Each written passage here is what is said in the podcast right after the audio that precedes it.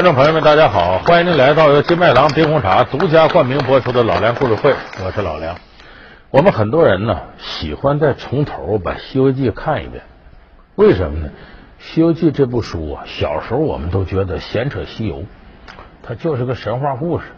可后来你再看，发现这里边藏的东西太多了，埋的太深了。其实社会上这点事儿啊，这书里头都有。很多人看着看着呢，发现这里边还有个规律，就是你看这个妖怪呀，西天取经九九八十一难，多数是妖怪给带来的困苦灾难。这妖怪里头分成多少个等级，和咱们人间社会的三六九等啊，有时候挺像。妖怪里头呢，最差的是什么呢？就小毛贼一类的，草根，没后台。当然，没后台不等于他能耐就差。你看蜘蛛精、白骨精，这能耐都不差，可是没有后台。孙悟空棒子一抡，啪嚓就打死他。还有第二类呢，就和这不一样了。第二类有来头，神仙身边的人。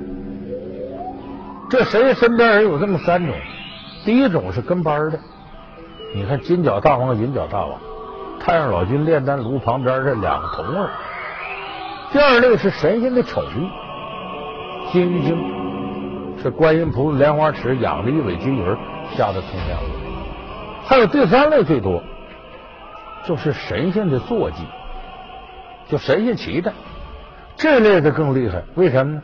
他等于是神仙的司机，近人，什么都知道，而且呢，天天跟着神仙走这儿走那儿，听经讲道的，他也沾不少仙气儿。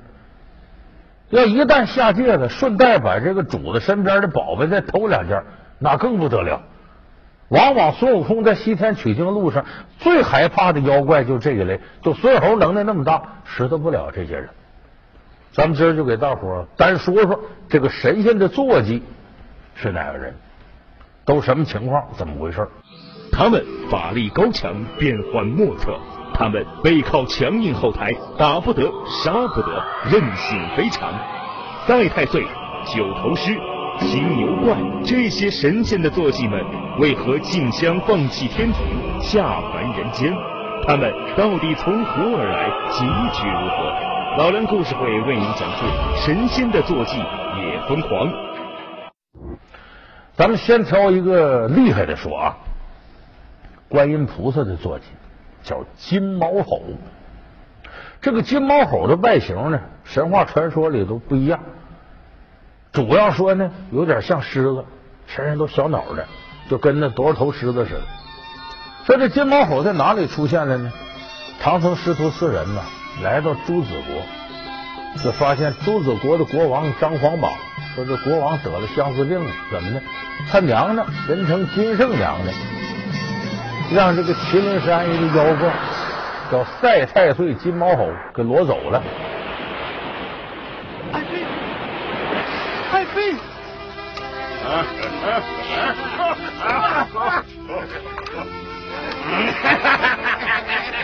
说掳走那时候呢，这金圣娘的呢，呃，碰上一个修道之人叫张子阳。这人看着娘娘挺可怜，给他一件衣服。这衣服是呢刺猬服。说这个金毛猴要一碰这金圣娘娘，就被扎的疼的不得了。所以这金圣娘娘呢，没有失节之忧，但是呢，被裸在这妖怪这洞里边去了，也是出不去，整日以泪洗面，度日如年。所以这皇上在这边呢，犯了相思病了，这一晃三年了都，病得奄奄一息。孙悟空一看呢，接黄榜，用这锅底灰加马尿啊，反正稀里糊涂和在一块，把皇上这病先治好了。说我去替你呀，把娘娘找回来。就这么着呢，反正也是作死的过程啊。你说在这个《西游记》里，这样事儿特别多，就跑到这麒麟山找着赛太岁金毛猴。嗯，金圣娘娘已经归我了。呃，你回去带个口信啊，告诉那国王，让他死了这份心吧。呸！你这个强霸人妻的妖怪！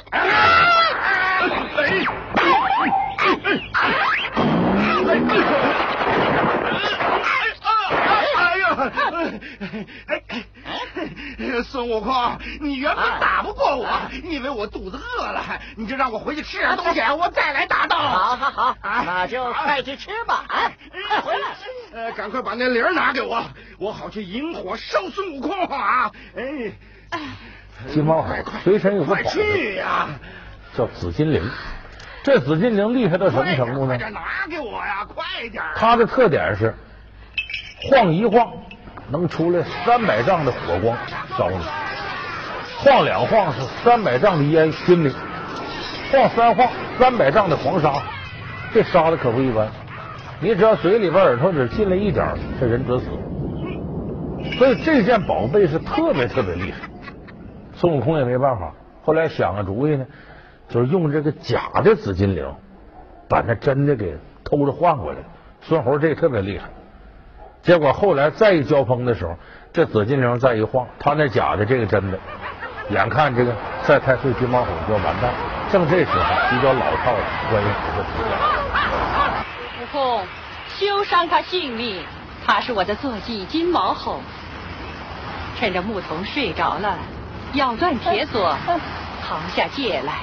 啊，原来是这么个孽畜啊！孽畜还不显出原形？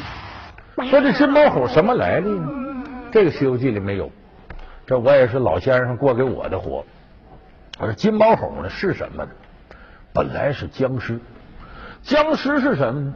人死了之后三魂散了，七魄还没散，所以僵尸往往是恶的。这七魄没散。这个人不等于完全死，但是可也不算是活人，这为僵尸。本来僵尸呢一死呢，这人要一死，僵尸的时候过不了头一关，阎王爷先索命，他能躲过去，所以这僵尸命挺大。然后死了之后呢，这皮呀、身上的肉啊往回缩，就缩到骨头里头变成筋，这个筋上长毛，先长的是白毛，修五百年之后长出黑毛。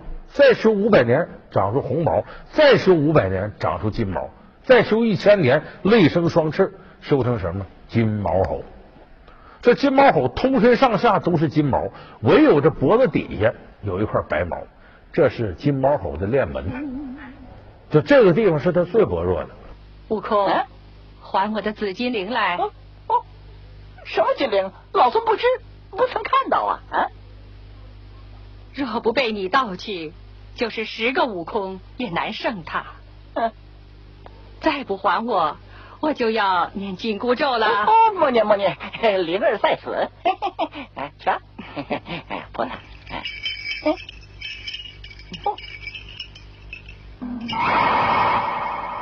所以说，观世音为什么给他配个紫金铃呢？这个铃铛就是系在他脖子上的，说白了是护着他脖子下边这缕白毛。哎，是这么个来历，所以这金毛猴呢，在诸多神仙的坐骑里头啊，算得上一个比较独特的存在。那么说，这个金毛猴在这里边也要吃唐僧肉，也要干嘛的？但问题是，吃唐僧肉是不是真能长生不老呢？没人吃过，谁也不知道。你看《西游记》，你翻遍了，你找不出来谁跟你说的吃唐僧肉长生不老，不知道。反正所有妖怪都信了，不管你信不信，我信了啊。反正西天取经路上能抓唐僧就抓唐僧，其实我都怀疑这风是如来佛祖给散出去的。注意啊，各位，吃唐僧肉长生不老，你们赶紧吃啊！他散这风目的就是让妖怪都过来，那没人能证明。但是是所有的妖怪都想吃唐僧肉吗？说那可不，哪个妖怪都想吃吗？你包括那些老妖怪，一问说是呃大王该进膳了啊，唐僧到哪儿了？都问这事儿，不都是？《西游记》里有一位妖怪，根本不拿唐僧肉当回事儿我不稀得吃你这玩意儿，为啥？人家道行到那儿了，吃不吃唐僧肉我一样。这个妖怪应该是《西游记》里边一个很独特的，能耐大，而且也不像一般妖怪那么的害人呢，吃人不是，还挺行善的。说这妖怪是谁呢？这个本事大的不得了，他叫九灵元圣。九灵元圣是干嘛的？九头狮子是谁的坐骑呢？是太乙真人的坐骑。这九灵元圣的故事呢，《西游记》里边写的是到玉华州师徒四人。玉华州这国王啊，有天晚上做梦，梦中呢就说有和尚啊对他不敬骂他，他醒了一来气说把所有玉华州的和尚都给我撵走。我要在三日之内把所有的和尚赶出玉华州。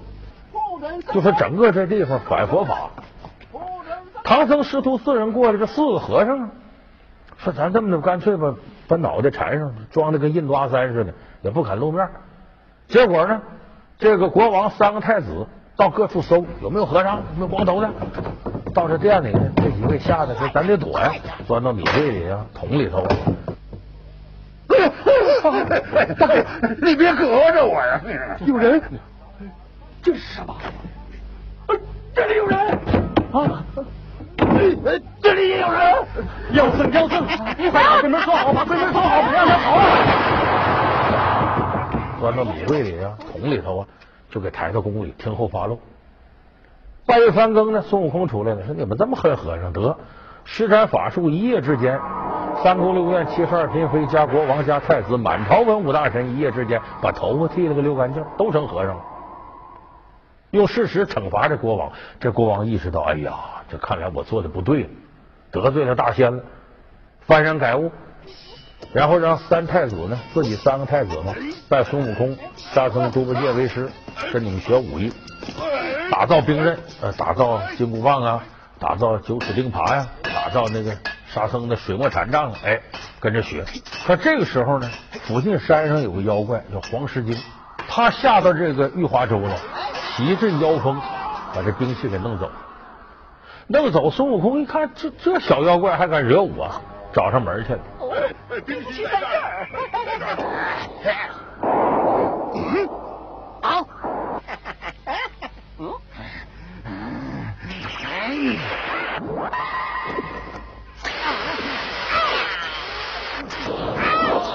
把这黄狮精给打死了，结果这下捅娄子了。这个黄狮精是附近山上一个老妖怪九头狮子的孙子。这九头狮子来报复了，骑着妖风，把唐僧啊什么这些人都给抓走了，抓到洞里去了。有人说这九灵元圣能耐多大呢？电视剧里是没细表，书里写的明白，他牛到什么程度？在整个《西游记》里边，啥也不使的，空手就能把孙悟空制住的，只有两位。在神仙里头是武装关里的镇元子，就人参果那个那位，啥也不用，抬手就把你抓住。妖怪里头就一位九灵元圣，再剩下哪个妖怪也不行。他也是个九修得道的真灵，人家已经得道了，不是普通的妖怪。喊一声上通三界，下摄九泉，啥意思？他交往层面啊，在上边，哎，天顶上玉皇大帝呀，那些都能跟走平地似的。往下的什么阎王爷哪儿他也都熟，就这个人是个得道的人，这个九头狮子，等闲便不杀生，人家不杀生。唐僧啊，唐僧，我与你无冤无仇，你的大徒弟欺人太甚，打死了我的皇师孙儿。今天我把你下来，为了就是诱你的大徒弟孙悟空前来，我好为我的皇师孙儿报仇。哼哼，所以你看，他把唐僧抓在洞里干嘛？就是替自己孙子报仇，根本就不想吃唐僧，人用不着，人家自己已经是得到了。我吃你那块肉干嘛？我还得费那劲，又得煎炒烹炸咕嘟炖的，我自己已经得到了。所以就说这个神仙的坐骑里边，这九灵元圣厉害的不得了。可是孙悟空能耐就不小，在他面前毫无还手之力。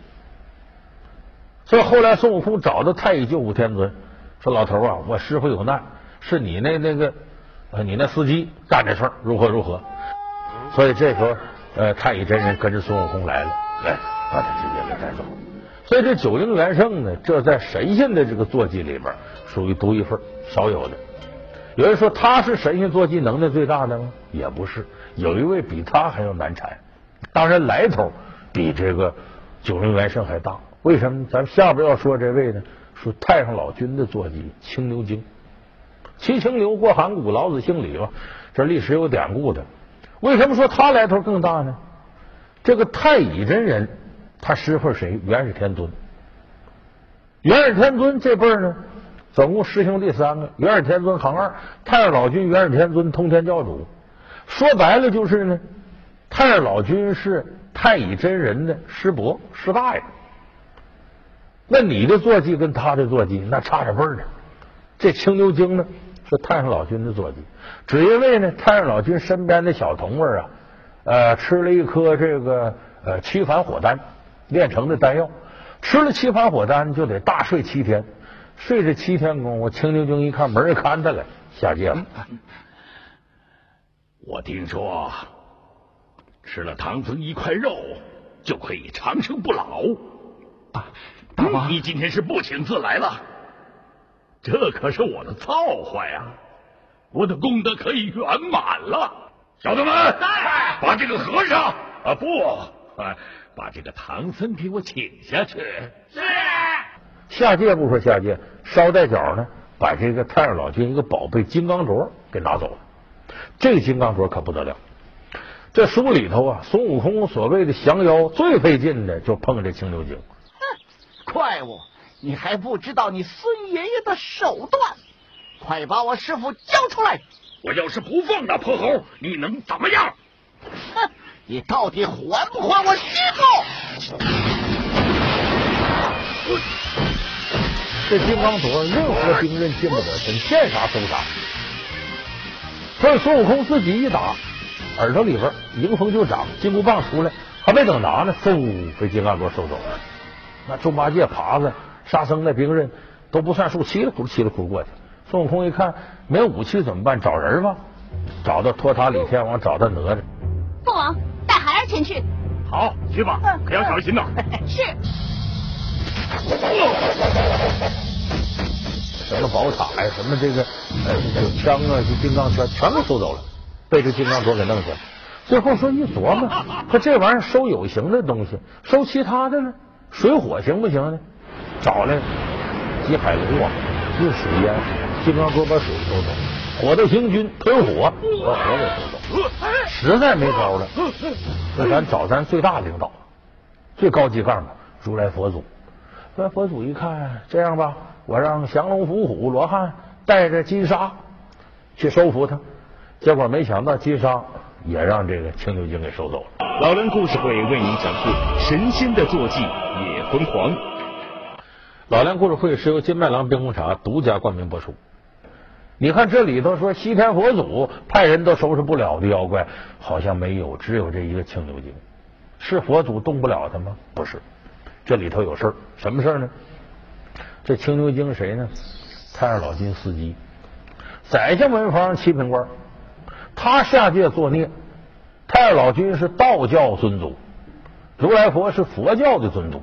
那双方都是老大，如来佛得给太上老君点面子，我不能随便把你人收拾了。但是孙悟空来找来了，孙悟空这是取经人呢，算我的人呢。我这人受委屈了，找老大来了，老大又不能不管，管了还怕得罪人。那好吧，假模假样的，哎呦，我让这些人下去一趟，帮你个忙。那最后你看帮不了，不能怨大哥了，是吧？而且这个过程呢，不仅不帮呢。还得想办法呢，向太上老君示好，意思咱两家呢关系不错，我收拾不了呢，我给你送信儿去，也告诉这个孙悟空，太上老君的人。悟空，嗯那个妖怪我知道。哦，快说，那是个什么妖怪？我却不能告诉你呀。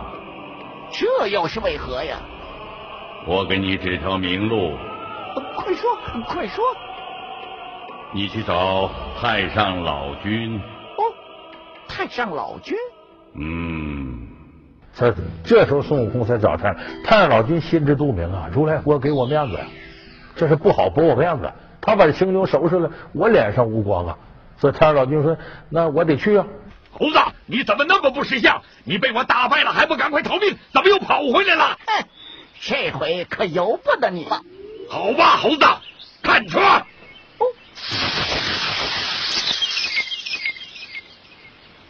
啊！我的车呢？嗯，弄得皆大欢喜。所以我这么一解释，你说《西游记》里哪有这个？我这么一说，你这么一听，有没有？咱自个儿琢磨。因为这看古人书就这个特点，他有很多东西没写出来。你顺着他那思路往下想，哎，只要能够自圆其说，咱就等于把这书解通了。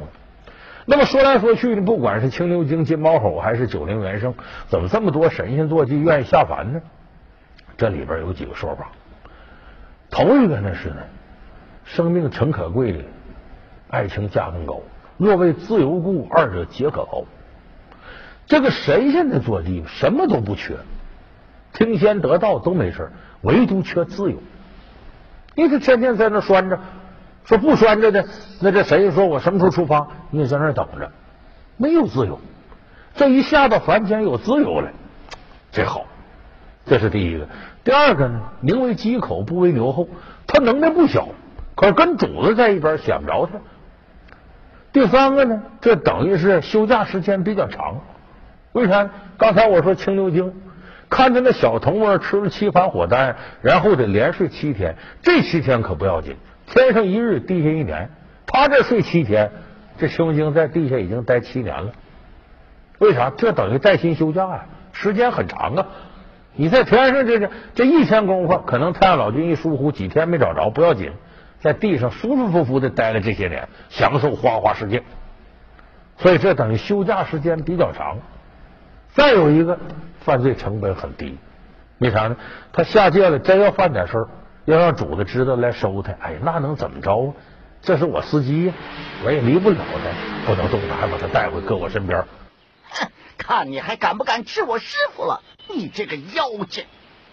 哎，大圣，啊啊！看在我的薄面上，饶了他这一次吧。哎，老官，这妖精下界作孽，害了多少人？老孙打他几下出出气，你还护短？大圣，带我回去教训他。哈，你还是赶快去找你的师傅吧。所以你看，犯了事也没事，最多回主子呢，挨顿训斥完事了。犯罪成本很低，犯罪成本很低，必然造成犯罪行为的泛滥。所以说，神仙的坐骑大量的来到凡间，哎，开始兴风作浪、造孽了。所以《西游记》里边这样的事儿非常多。你总结下来，神仙的坐骑为什么好下凡呢？就我刚才说这四条。你这四条，你搁在咱现代社会同样如此啊，有一些。显贵，你发现出现腐败问题了，往往身边那人什么秘书了，什么司机了，出来干这干那个，拉大旗做虎旗，比他主子还横呢。所以你不要小瞧一部《西游记》，这里边写的事儿啊，天上人间都勾着的。吴承恩呢，作为明朝中叶的一个知识分子，也看到中国封建社会的诸多黑暗，所以他下笔不可能只在神仙怪道里打转。他的取材在哪儿呢？不自觉的把身边社会上一些事儿都揉到这里头，所以这个才是我们今天看到的《西游记》。你要感兴趣，把原著拿出来仔细翻翻，别天天坐在电视跟前看那个八七版、多少版《西游记》，那个东西才是给小孩看的，这书才是给成年人看的。值得期待。好，感谢您收看这期老梁故事会。老梁故事会是由金麦郎冰红茶独家冠名播出。我们下期节目再见。